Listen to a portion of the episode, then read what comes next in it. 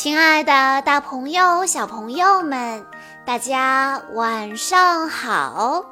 欢迎收听今天的晚安故事盒子，我是你们的好朋友小鹿姐姐。明天是来自江西省吉安市的谢依晨小朋友的生日，我要送给他的故事名字叫做。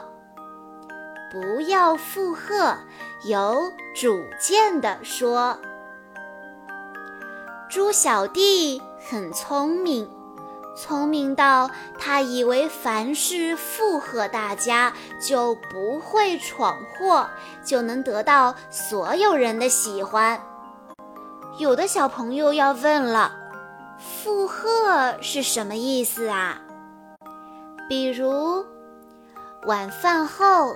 小恐龙说：“我要去写作业啦。”猪小弟附和道：“嗯，那我也去写作业。”猪小弟心里想：“啊，做一样的事情，这样就不会出错了。”果然，妈妈表扬了小恐龙，还有猪小弟。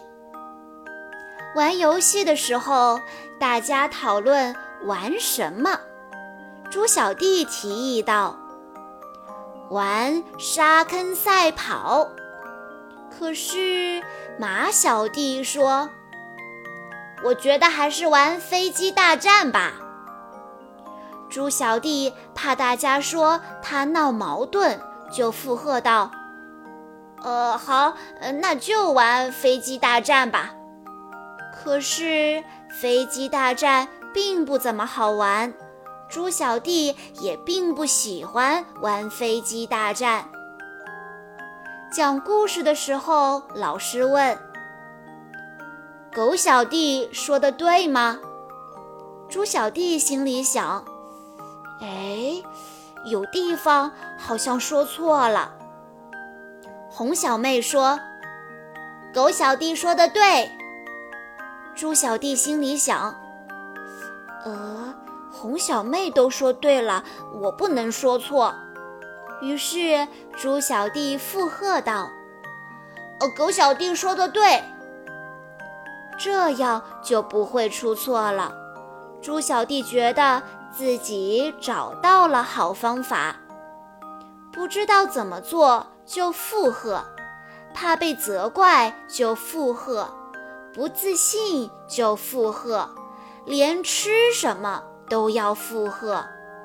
渐渐的，没人愿意再问猪小弟有什么想法了。他看起来也没那么聪明了。猪小弟难过极了。大家都说：“你没有自己的想法，你没有什么好点子。”猪小弟明白了，原来附和只是自己的小聪明呀，他还是做回有主见的自己吧。生病的马小弟想吃雪糕，有主见的猪小弟说：“嗯，不，雪糕不能吃，你可以选择吃饼干或者蛋糕。”马小弟选了一块美味的蛋糕，开心的吃了，好像感冒也好了许多。狗小弟想用胡萝卜做雪人的鼻子，有主见的猪小弟勇敢地发表了自己的想法。我觉得可以用积木来做鼻子，虽然最后用的还是胡萝卜。但大家并没有觉得猪小弟提出自己的想法有什么不对。妈妈给外婆选礼物，不知道选哪一个好。有主见的猪小弟说：“我觉得外婆会喜欢这个。”妈妈很高兴，开开心心地包好了猪小弟选的礼物。一起做游戏的时候，大家争论不休。我想玩套圈，不，我想玩青蛙跳。有主见的猪小弟建议道：“那不如玩跳房子吧，跳房子又能扔东西，又能跳。”大家一听都满意极了，他们欢呼道：“太好了！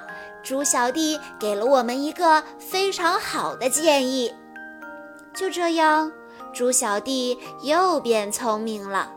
遇到事情，他不会随便附和，而是有主见地说出自己的想法。可是有主见会说错。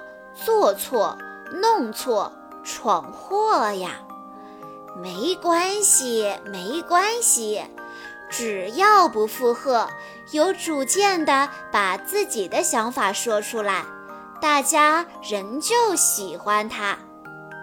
小朋友们，只附和别人，不仅会让自己受委屈，还会让事情很难办，因为。别人说的也不一定就是对的呀。有主见不仅会让别人喜欢，还会让自己越来越聪明哦。所以，小朋友们，如果你有什么想法，一定要大胆地说出来，勇敢地表达自己的意见。以上就是今天的全部故事内容了。在故事的最后，谢依晨小朋友的爸爸妈妈想对他说：“晨晨，一眨眼你就已经六周岁了，从小你就很懂事。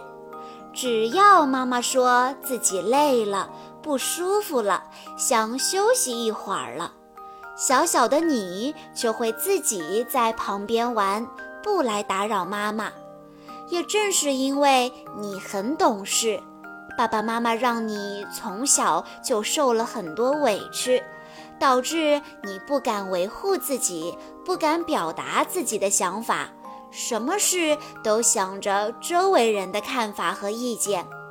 爸爸妈妈要向你道歉，希望你以后能有自己的主见、自己的想法，坚定自己的信念。不要自卑，不要一味的去迎合别人的喜好，也不需要去委曲求全。你要知道，在爸爸妈妈心里，你永远都是最优秀的。要相信自己，要勇敢，要自信。爸爸妈妈永远爱你。小鹿姐姐在这里也要对谢依晨小朋友说。祝你生日快乐！